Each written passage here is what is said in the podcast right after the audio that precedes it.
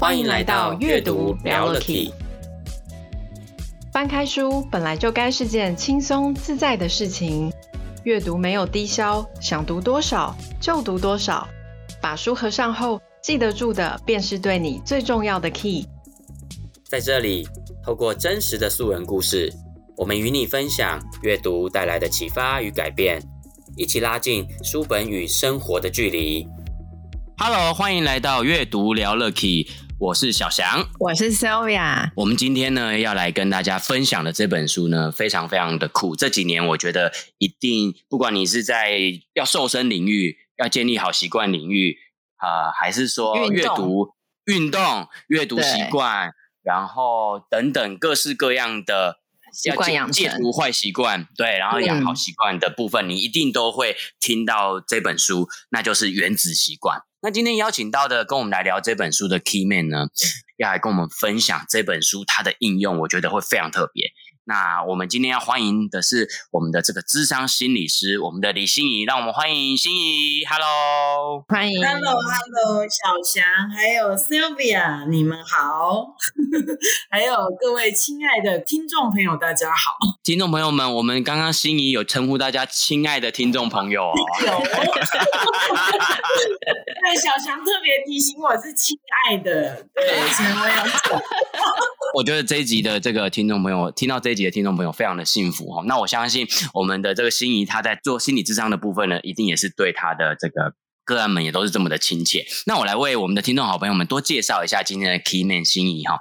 呃，这个心怡呢，他担任这个智商心理师呢，大约有十年左右的经验。那他现在呢是现任我们。社团法人中华民国解瘾戒毒协会的主任，以及里面的这个咨商心理师。那他的工作内容呢，长期跟台北地检署合作，所以都会去辅导由台北地检署这边转介的一些缓起诉的毒品个案。好，那他同时也是我们世界领袖教育和平基金会在医护界社青团的专任讲师。那明年呢，也会是一个我们新成立的星光，哦，心理的心，光芒的光。啊，星光咨商心理所的所长，咨商心理师遇到个案的问题有各式各样，但是我们今天邀请的心仪呢，他是专门在做辅导毒瘾的心理师。那我这边我们第一个就很好奇的是啊，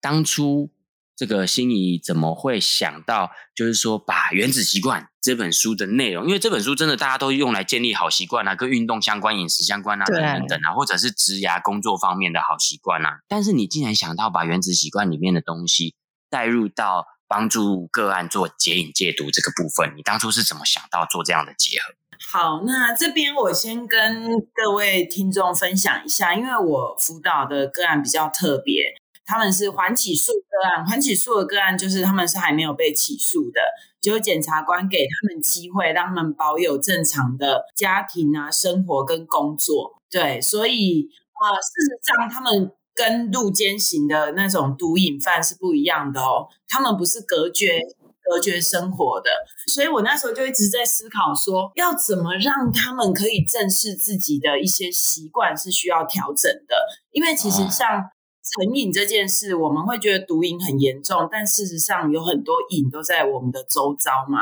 像最常见，以前我在医院工作，就是我们每天早上喝一杯咖啡，咖啡成瘾嘛，对、不对？对呀、啊，我们真的好多医生啊、护士什么都很爱喝咖啡哦。然后还有像什么瘾啊，什么山西成瘾啊。这个超容易的，睡觉对，重度，然后然后脸每天都要被手机砸到脸，因为睡觉打着来看，然后砸下来好几次，对对对，就睡着了这样。所以其实或或很有很多人喜欢吃甜食啊、糖的饮啊，对，这些其实都有一个共通性，就是不太能控制。他们知道不好，嗯，但是好像不太能控制它，所以刚好那时候我就是有在看那个《原子习惯》这本书，然后我们就是在呃，我们的课程会有三个阶段，第一个阶段叫探索，第二个阶段是计划，第三个阶段是行动。我就在想，他们在计划阶段的时候，能不能做一些比较跟生活连结的事情，让他们可以有一种信心，是我是有办法改变这个习惯。就是从这个点，嗯、然后我你看刚好又叫原子习惯，我就很好奇，哎，这我其实不是因为它很有名我才去看，而是那时候我看了很多跟习惯有关的书。那我最后会用它，是因为它真的很好操作。对，哦、所以我就是这样子结合，就是我想要让他们先有一点点的小信心，然后累积成，哎，把毒瘾这件事不要看得那么严重，就是它其实也就是一个习惯而已。这样的概念，那心怡这边可以帮我们举个例子说，就是你是怎么样把原子习惯里面提到的这些重点应用在戒毒上面？就是像我我看过了原子习惯，我知道它有比较主要的，就是改变行为的四个法则，就是提示、渴望、回应跟奖赏这个部分，你有使用到吗？然后你是怎么样去使用它的？对啊，这四个方法是这几年很多有看《原子习惯》的人都很遵从这四个法则。对对对，没错没错。包含我也先用在我自己身上，我我也有看到一些效果。那但是我后来就尝试用在他们身上，发现有点困难。哎，为什么？你好好奇，你用在自己身上是用在什么样的瘾上面？哎呀，我们是用在那个肚子太肥胖，想瘦身的。对，那。那时候发现他们没有办法维持，有一个原因是不知为何而做，就是我，我为什么我知道它是好习惯啊，可是为什么要成为我的一部分？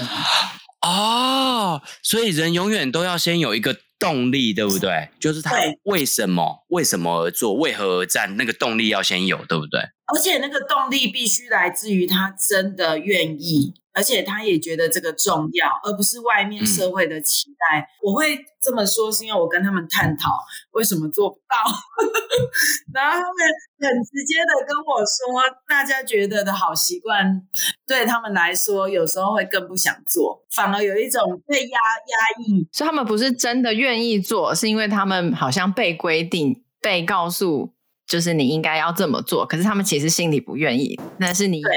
你让他们先。知道为何而战，为什么需要愿意做这件事情，是吗？对对对，因为我想说，好重要哦。对，我想说，普遍就是普世价值的一些好习惯，我们就来探讨，然后大家就挑几个回去做，然后就发现做了都没什么成效，而且我还让他们挑过，我还想说，这应该是蛮自发性的吧，结果没有，结果没有。后来我发现有一个关键的第一步就是。其实需要先花大概半个小时去探讨你想成为怎样的人，其实是需要拉到拉到这个点的。就是这本书里面说的那个身份认同。其实说真的，每个人的天赋跟功课都不一样。天赋就是每个人的优点，那功课就是比较容易遇到的难关。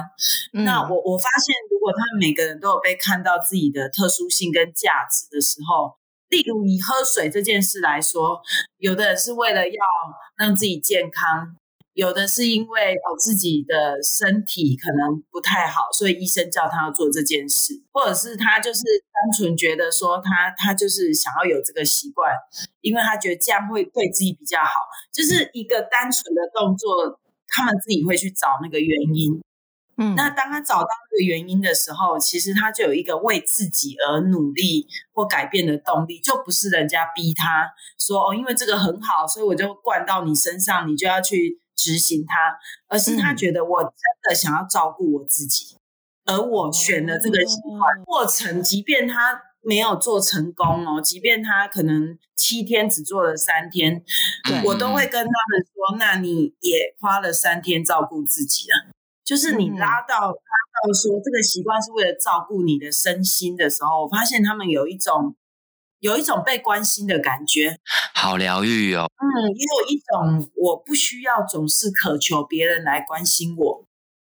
就是我自己可以照顾自己。嗯、对对对，因为这些毒品个案有一个特色，就是他们非常需要从这个呃。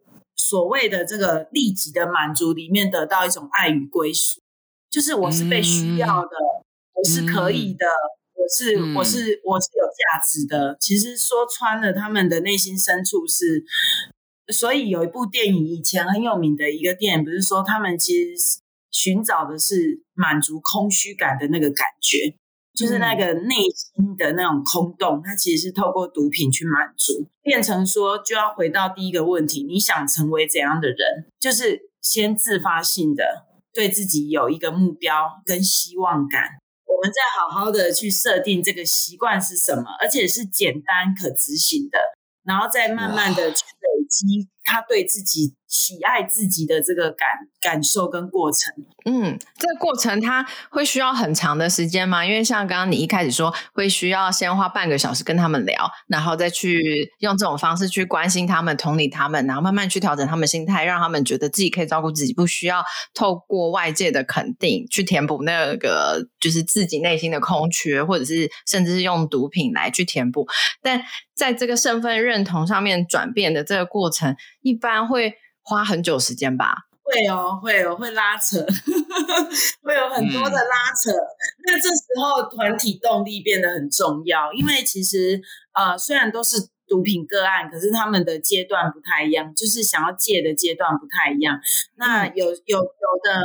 有的伙伴，他就会分享说，呃，他一开始也觉得说自己是。不可能做到的，但是他后来哦，他可能就是找到了什么点，例如说，他发现他的另一半其实会为了担，因为担心他而而让自己很容易焦虑什么，他就因为这抓先抓了一个这个点，然后让自己先变好，久了之后就发现，哎，好像自己真的也比较开心，就是他们很很常去抓外在的点，很难真的去。看到自己真的要什么，所以有一些就会回复说，没关系，你就先找一些，例如是为别人而养成这个习惯的理由，然后你慢慢的在做的过程中，你也去找到你自己的，因为他们太太习惯。别人给他们东西，然后那个期待得到满足，嗯、而不是自己自发性的，没有人看到，我也觉得很开心。这要搏斗一下。那那他是就是要需要完成之后才会进行到那个就是四个四个改变行为的四个法则是吗？还是说他其实同时会进行？这个也有点因人而异。说真的，嗯、有有的有的哇，因为我们的课是两个礼拜一次嘛，那我们大概会有。都会检视这个习惯做的怎么样，那有的就会说他完全没做，嗯、对，那我们就会回到哦，那他当初为什么会设定这个习惯？哦、就是再次帮他唤醒，再次唤醒他的那个改变的动力。对对，因为他都忘记了。那有的是做的很挫折就不做了，对，那我们就会去讨论说，那那个挫折是什么？为什么让自己无法持续下去？那这个时候就会用。嗯四个方法，其中一个，嗯、比如说他要喝水，可是他每次就还要煮水，然后又要把水端进来，他就觉得啊好累哦，算了，我不要了。或或者是有的他就会觉得做完啊早睡，好像精神也还好啊，他就会觉得我做了这件事也没有得到我想要的结果，我以为会什么精神奕奕啊，自然醒什么的。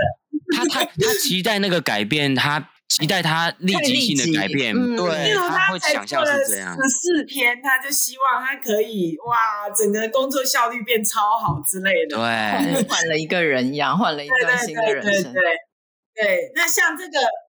我就会引导他说：“哎，那你每次完成的时候，你给自己的回馈又是什么？”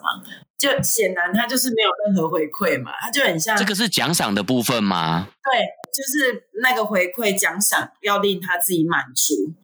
对，就是像这种，就是有一些细节的点，我就会我就会从他们在说的时候引导一下。所以并不是跟原子习惯有点不一样，不是说一个步骤一个步骤这样，而是我先去看他们怎么做，然后他没有办法在过程中对这个习惯产生好的感觉的原因是什么，再去强化，然后回去再练看看。对，大概会是这样的。哇，那那心怡就是在辅导的过程中啊，就是你就是这些人，他们大概的背景啊、年龄层是是怎么样的？他们是就是送到你这边是这样讲吗？就是 他们到达你面前，对对对的时候，他是自愿的，还是他是被指指定说哦，你一定要到这边来，然后接受这样子的协助？他们通常呢？会经过他们的同意，但是那个同意是可以减少验尿次数，所以他们通常都是利诱，对对对，利诱说的很好，利诱他们来参加这个正念班，不然大部分其实也是不太愿意，所以应该算非自愿个案比较多。对，那他们来的时候呢，通常都会有点勉强，就会觉得到底要在干嘛，可是，在过程中就会渐渐的了解，哎。其实不像他想象那样子，原来是互动式的课程，所以大部分到最后都是还蛮喜欢的。哎、嗯，那心怡，我还是很好奇，像你刚刚可不可以再多帮我们补充一下？因为像在原子习惯里面呢、啊，他其实提到建立好习惯的那四四个方法里面，那我想说这四个你可不可以也都帮我们再多介绍一下？他还有没有一些例子？如果如果我们以，因为他们呃最常设定的目标是喝水这个习惯，因为他们实在是太爱喝饮料了，然后也这个饮食比较不健康，所以喝水是他们大部分能接受的方法。如果我用喝水套在他们这个习惯，第一个就是显而易见的提示嘛。提示的重点就是它一定要明显，然后你能够看到它就会想去做，所以我就一定会引导他们要放床床头，就是你一起床就会看到水了，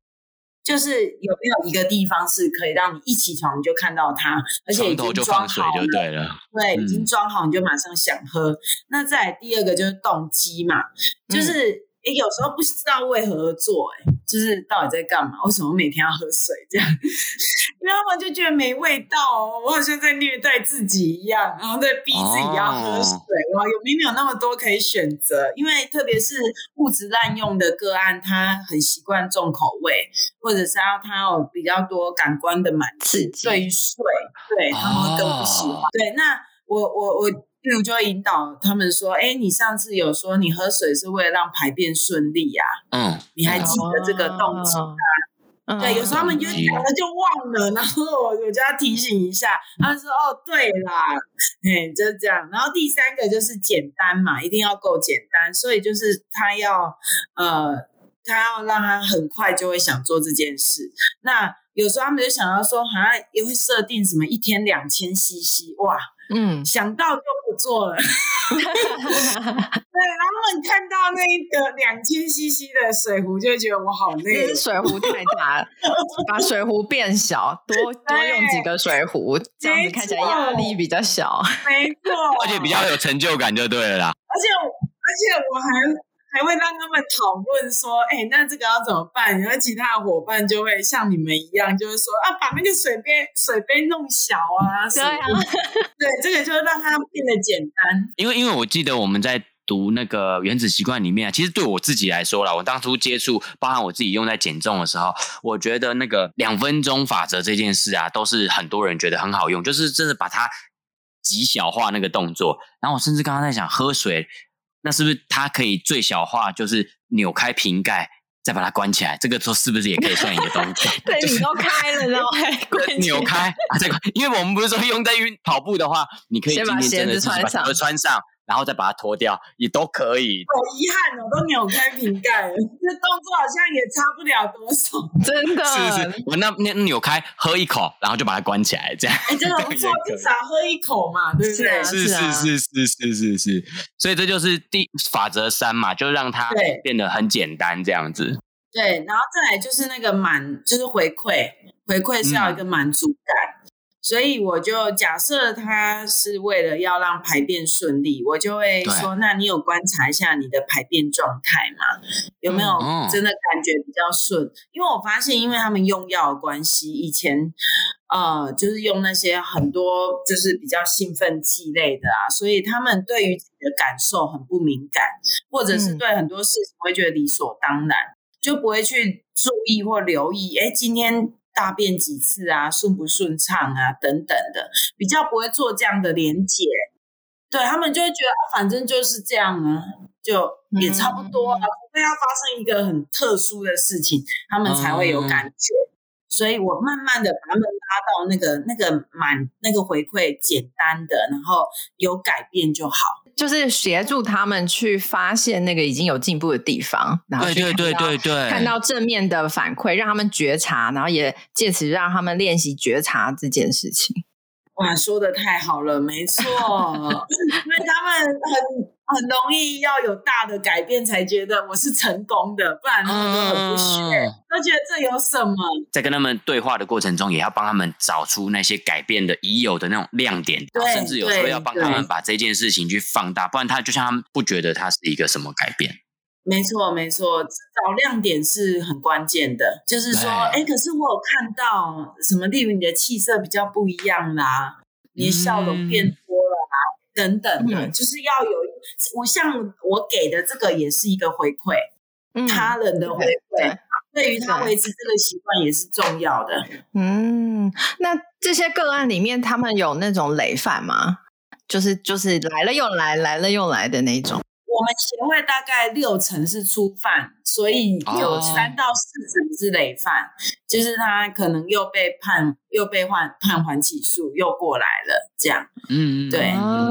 刚刚有问他们年龄层，大概都是中壮年，大概三十五岁左右。我以为会比较年轻一点。对，因为我们以前印象都是，例如说青少年什么中辍生啊，或什么，他可能误入歧途啊，叛逆期的时候、啊，或者接触到对不好的朋友才会去。碰到你说三十五岁，那不就是社会的中流砥柱吗？不是最有生产力的一群人。啊、他们其实大部分都是二十几岁开始第一次使用，然后被抓的意思是、哦、不是说他第一次用哦，而是他是用了五六年被抓，所以就是还是平均是这个年纪。哦、但是他可能这个这个毒品已经跟他的生活工作都绑在一起了，这个是比较麻烦的。比较需要被处理的，那又回锅的人，他们会像就是学学长 学姐一样吗？还是他们其实是更难，就是去辅导的 case？对，更难辅导，因为会很油条。他们会觉得我都听过啦，啊，我也知道你要讲什么啦，所以我们通常如果再回锅的，我们都会，例如他一定要间隔两年，我们才会收。就是他不能够离太近，因为我们的课程也会一直调整嘛，嗯、就是至少会有新的接收，它会有一个新的刺激，嗯、这个对他们来说其实很重要。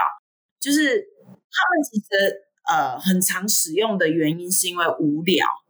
因为他们觉得很无聊，嗯、他们就会再去使用哦，不是说那种什么很开心啊、很难过啊、压力很大，不是压力大才会用吗？哦，你你现在讲的那种用的是无聊哦，有 有闲，啊、但不知道干嘛，然后就想到那个感觉就去用一下，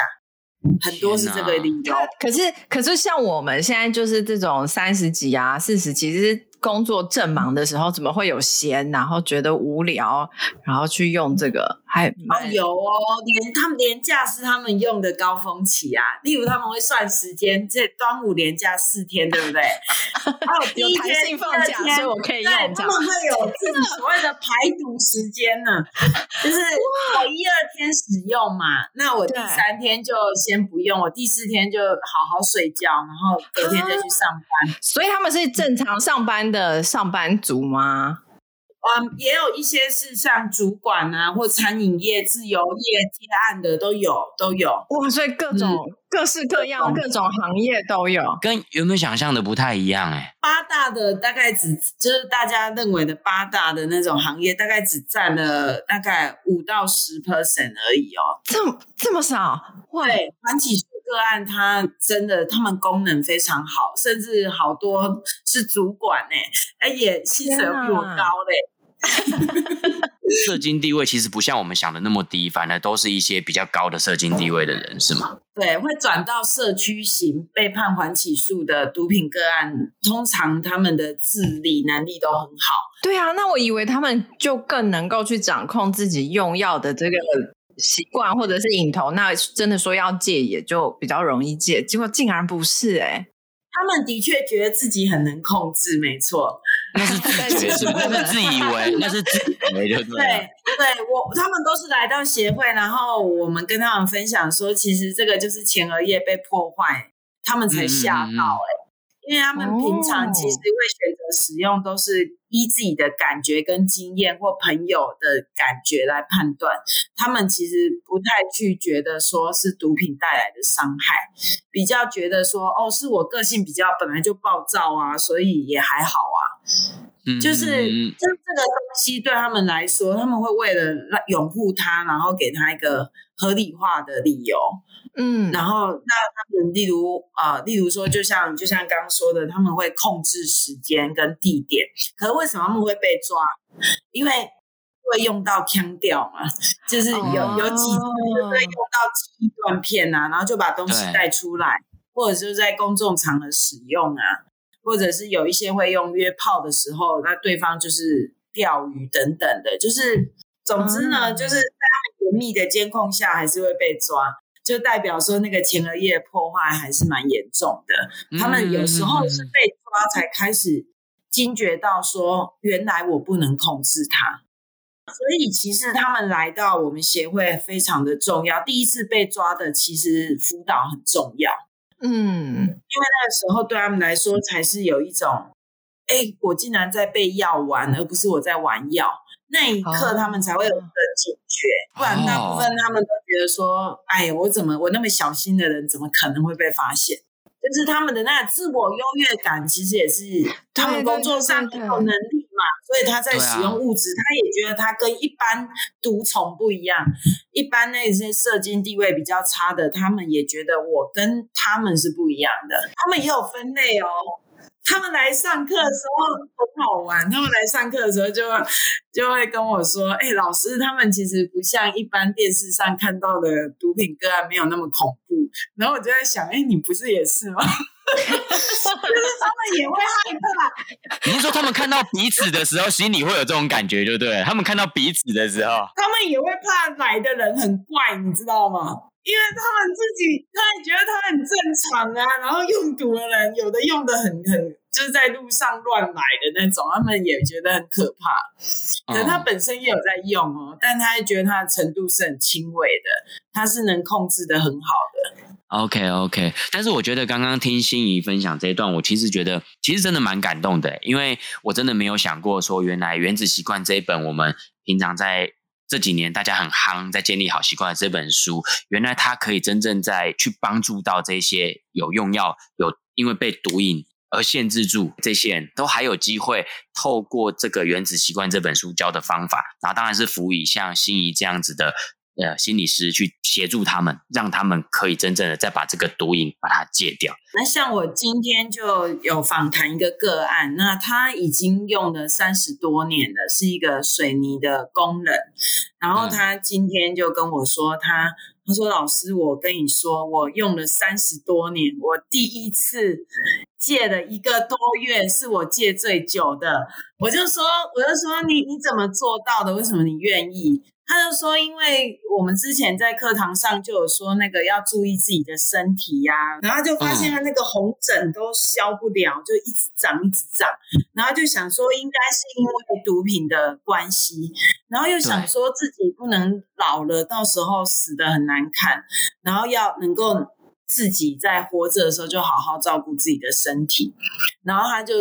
突然觉得，他就跟他的那些用药朋友说：“哎，我以后。”我没有要用了，不要来找我。他朋友都不相信哎、欸，他朋友还说你开玩笑的。他说我我是说真的。他说我就我就说天啊，你用了三十多年，然后你讲这些话的时候，你是什么感觉？他说就不知道哎、欸，觉得说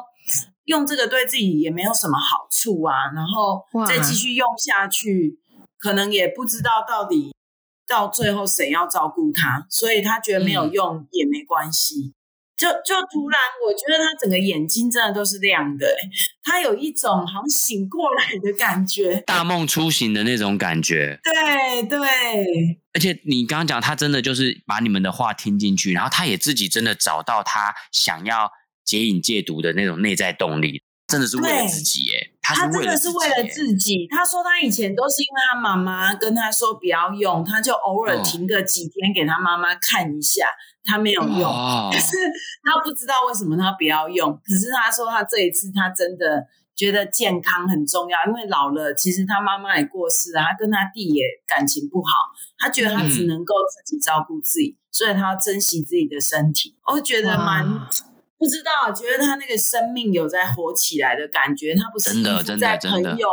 不是依附在家人，而是他为自己的生命在努力的感觉。他重新。真的是重新做回自己生命的主人呢。对，虽然他已经五十多岁了哦，他五十多岁，嗯、但是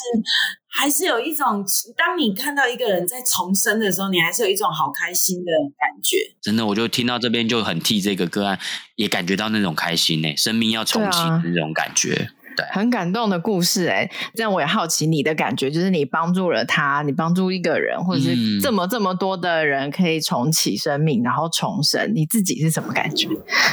哦，这就是我会不断在这个领域前进的原因，嗯、因为其实我们我们心理师都常常会去。我们会针对课程一直做讨论，其实就是我们很希望可以给他们他们真正需要的，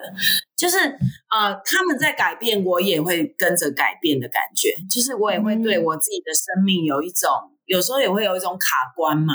然后就觉得说人家三十用了三十多年。都都觉得我我要改变，我就可以改变，那我自己也可以。我觉得他们回馈给我的就是这么困难的事情，他们都可以做到，那我为什么不行？就是我有时候会很感恩他们的地方是在这里，所以他们其实也回馈给你，就是勇敢面对，就是自己生活啊，或者是自己生命的一些。一些一些困难的勇气，对对，勇气就是那种勇敢跟勇气，而且不，他也不会想说我已经五十多了，反正我再活也没几年，也不是这种丧气的，而是说，对啊，对啊，我既然活着，就让自己健康的活着。哦，这个也会对我产生一个很好的的回馈。我觉得真的好酷哦！我刚刚原本以为说你会觉得是因为看到他们改变，所以你会有一种成就感或者是一种感动，不是诶，你是真的从他们身上，你也在跟他们学习。对，他们是，啊、我觉得他，因为他们很真诚，所以有一种流动感，不是好像在演给我看说，说老师我表现的很好哦，然后你要跟光顾人讲我的好话哦，不是那种感觉。我我觉得那个已经超越成就感呢，比较像是说我看到一个生命在为了成，就是超越自己的那种快乐，那个信心会回到我身上，我也会反思我自己。像我们有时候心理师开会就会说，我们在希望他们做到的时候，那我们自己设定的目标又是什么？我们也会跟着一起耶，我们会跟着一起做。例如说这个。肚子还是没有消下去，还是要继续。我就会跟他们坦诚说，我我是怎么那过程，我怎么努力呀、啊？我就会。这个肚子已经跟着我也三十年了，到底 还是可以消 就对了。这样，我觉得那个一起蛮重要的，不是上对下的，而是我们是，我们是一起在努力改变、做改变这件事情。是会有困难的，但是我们因为我们知道我们在干嘛，所以我们还是一起前进。对，这个概念蛮重要，因为他们其实都算是比较呃高社经地位，所以很需要这样子，比较像伙伴，可是又不是说。呃，有时候他们当然会说啊，毒品又没什么，应该可以合法什么的。这时候我们又要又要要跳出来捍卫，捍卫一些正正确的观念。嗯、所以有时候就是要有点亦师亦友啦。你刚刚讲到那种伙伴一起啊，我听完我真的好想喊一句那个英文的 slogan 啊，Change。Yes, we can。那种感觉，就是大家都我们可以一起改变的那种感觉，在改变的路上，其实是一起陪伴，然后各自为了自己的目标去改变，有陪伴的感觉。对。我我最后有时候会让他们说完目标之后，然后然后我再例如说啊、呃，你们都说完目标，我就会点小翔说，大家还记得他刚刚的目标吗？然后然后然后他们就会说，然后我说，哎，你的目标都被我们记住了，然后就一起加油，这样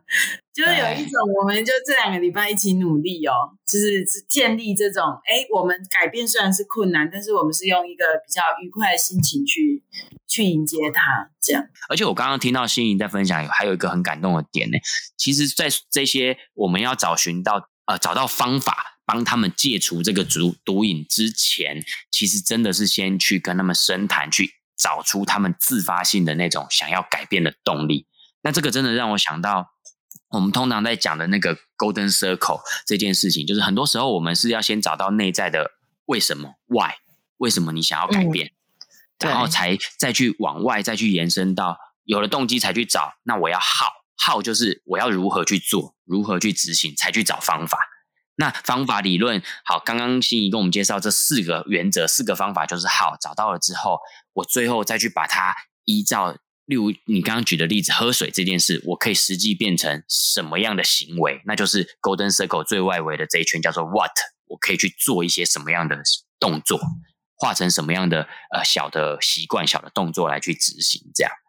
哇，我觉得刚刚听起来，我真的觉得是很完整诶。这整个心怡你们在协会里面对于这些用毒的个案的辅导，我觉得是一个很完整的机制诶。那是不是有机会可以再帮我们这一期再跟我们介绍一下说，说像我们解瘾戒毒协会，它的协会的一些特色跟主要提供的服务是哪一个部分？我们主要就是。真的就是针对毒品个案来做服务。那呃，目前也有接受自愿报名的，但自愿报名呢，我们很留意一个情况，因为有很多都是亲友打来，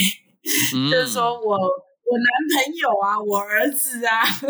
我我的谁呀、啊，他很需要来，那我们就会跟他们沟通说，一定要他本人愿意，哦、因为也许你。觉得他需要，但是他可能觉得还好。哦，这个这个自发性的动机很重要。那如果就是听众朋友，如果你本身你可能诶有有在使用，然后你也感觉到对你的生活、人际或情绪已经有一点困扰，那我会鼓励你们，就是如果你是住在新北、台北，你可以勇敢的打电话过来。那你可以说一下你的状况，就是说，例如说你用药多久啦，然后等等的。那我们心理师会在做一对一的评估，因为说真的，我们的这一套设计的方案，我们当初就是希望可以解决台湾的毒品问题。其实就是我们这一群，应该说我们这一些心理师啊，我们当初为什么放弃了学校医院，而而来到这个。NGO 的协会其实钱是比较少的哦，就是我们有一个社会责任，就是呃，很希望说，因为毒品这件事不严重的时候，其实只影响到个人，但它严重起来的时候，其实是会伤害别人的，所以那时候我我们就。在思考说，我我们心理师能不能成成为一个更重要的角色？所以我们的设计的课程绝对不是来混的。就即便他们是非自愿个案，我们第一堂课也告诉他们说。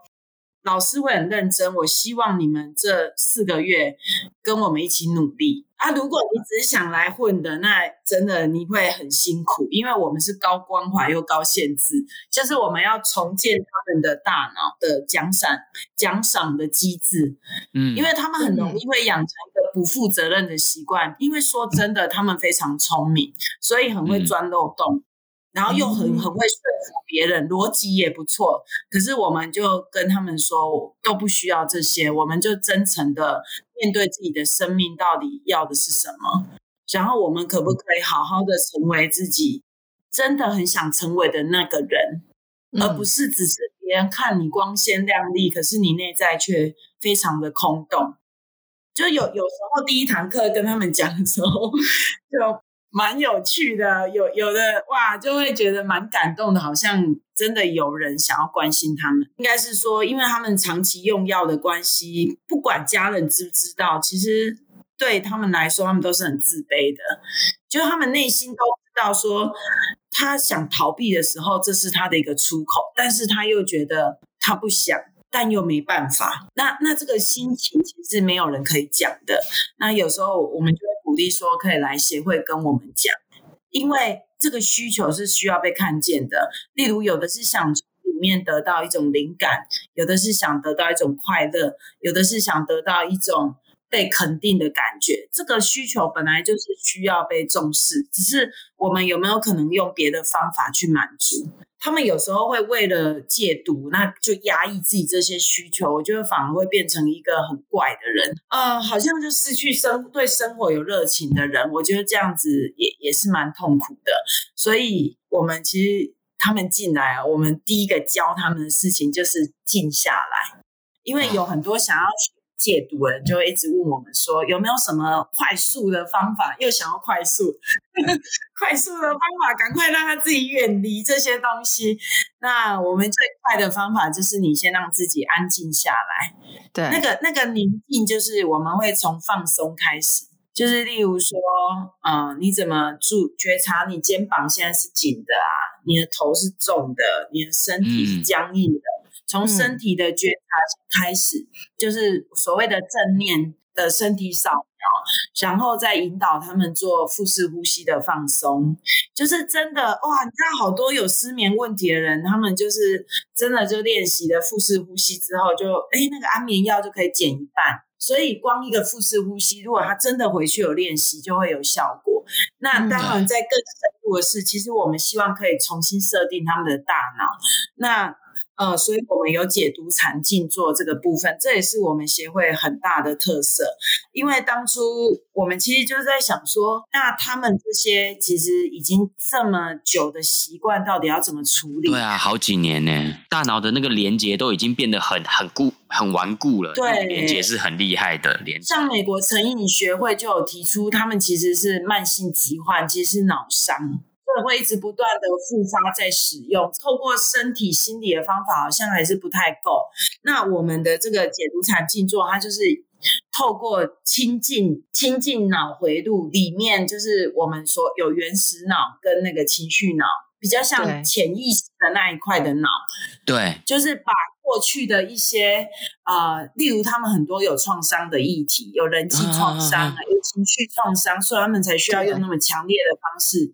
让自己呃，就是度度过，对对对，所以我们就等于透过每一次的静坐，让他们亲近那一块的意识，嗯，然后让他能够得到一个也是前额叶的活化，不只是放松，又可以专注到自己的身体、啊、心理，然后整个修复自己的这个人，我们都会说我们在修复他们的生命呢。其实是哎，我觉得对。呃，就是戒想要戒毒的人，有毒瘾的人本身来说，就是你们的方法也可以，就是照顾他们的就是心理状态，就是这样，而且还而且还带着他们去觉察自己的心理，然后也觉察自己的身体，借由这个方式让他们习惯，就是。知道自己时时刻刻都是什么样子、什么感觉，然后不是那种浑浑噩噩的过了，浑浑噩噩的就这样继续下去。我觉得这个这个方法好，它虽然需要时间，可是它是真正的一个解决方式。是是，而且你们真的是从重新的让他去感受到，其实他是可以被人真心的关怀。然后我觉得那个过程当中，很多时候人会。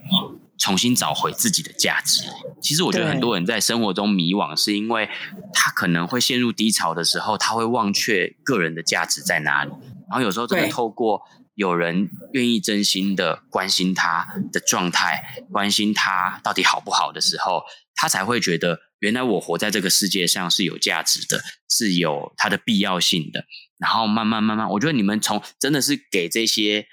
个案，其实他们，我相信他们的内在。一定是一种怎么讲，很干涸啦。我能想到形容词就是就是很干涸，需要被滋润，需要一开始需要被滋养。你不可能马上的就想要在这片土地上去怎么样翻土去耕种它，它可能先第一步先需要的是先被滋润。那我觉得刚刚听心怡在讲，就觉得其实你们真的有做到这件事，先去滋养滋润他们的心理，然后再开始陪着他们重新的我们来翻这块土，看怎么样的再重新。让这块土可以再种出好的果实来的那种感觉，对，就是心理学说的接纳，一开始先接纳，接纳，然后我都会跟他们说，我们先把这个标签撕掉，因为其实他们也帮自己贴了很多标签，例如说自己就是这样的人了，会自责，其实。我有一个罪恶感的循环，然后我们就是说，我们撕掉标签，也许这是一个重生的机会，重新再检视一下自己的生命，停一下，然后先先不不使用，然后停一下，看一下。慢慢来，嗯，而且我觉得透过刚刚你又讲到协会这边一个很特别的部分，你们还会搭配静坐、正念，然后从呼吸开始到正念，到透过静坐的方式，真的去解掉毒瘾。因为其实我也有听过一个说法，就是其实很多时候那个我们都在讲戒戒毒嘛，其实最重要，有时候对于用毒人来说，其实是要帮他解毒。其实他们是要帮他解毒，而不只是不让他碰这些毒品，而是真的是要让他从脑子里面，从整个身心的能量的部分，就就去解开那个对毒的那些连结，他们才有办法真正，即使他接下来又出去了。在他可以还是有机会去碰到的情况下，他也不会想要用，他自发性的就觉得他不需要了，不需要接触这些药品。是，是，这就是我们最终目标，就是他可以自主戒毒，像我们协会名。要解瘾戒毒，其实解瘾写在前面，就是解开那个瘾，就为何为何我需要它？那我可以用什么方式去满足那个需要？就是把它解开，而让它自主性的，就是我就算能够碰，我也觉得我不用再去碰这些药了，我不需要了。对，对我有选择权，我有选择权，对，对他们有空间感，而不是我就只能这样，那个是很无力的。嗯、哇，我觉得听心怡分享。我真心的重新看待《原子习惯》这本书，原来这本书可以这么的公益，这么的影响一个家庭。我们以前都会认为它是影响个人习惯，真的停留在个人。今天听完心怡分享，我相信听众朋友你一定会觉得《原子习惯》这本书它是可以改变一个家庭的命运，改变一个社会的命运，改变整个国家、整个世界的命运的。我觉得对这本书，它之所以能够霸榜这么久，我不再觉得它是。没有理由的，我觉得它太重要了。我觉得这本书真的太重要了，真的真的。而且我真的也还是很感动哎，我真的觉得好开心。今天也透过这一集，透过这本好书，让心怡有机会也帮我们介绍到中华民国解瘾戒毒协会，让我们觉得、嗯、有你们真好。真的真的真的，透过协会的帮忙，其实是让每一个人。可以重新找回自己生命的自主权，就像心仪刚刚最后讲的，让自己有所选择。我有选择的情况下，我可以选择我不需要这些有害的东西，找回生命的自主权。我觉得对这个对于每一个人来说都太重要。那我们今天的节目呢，很开心再次的谢谢心怡来跟我们分享。那我们也。希望这一集呢，能够对所有的听众好朋友们，或者请大家也可以去转分享给你身边，可能是生活中各式各样有一些上瘾习惯的人，希望这一集都可以对他们有所帮助。那我们今天就跟大家聊到这边喽，谢谢大家，拜拜。拜拜。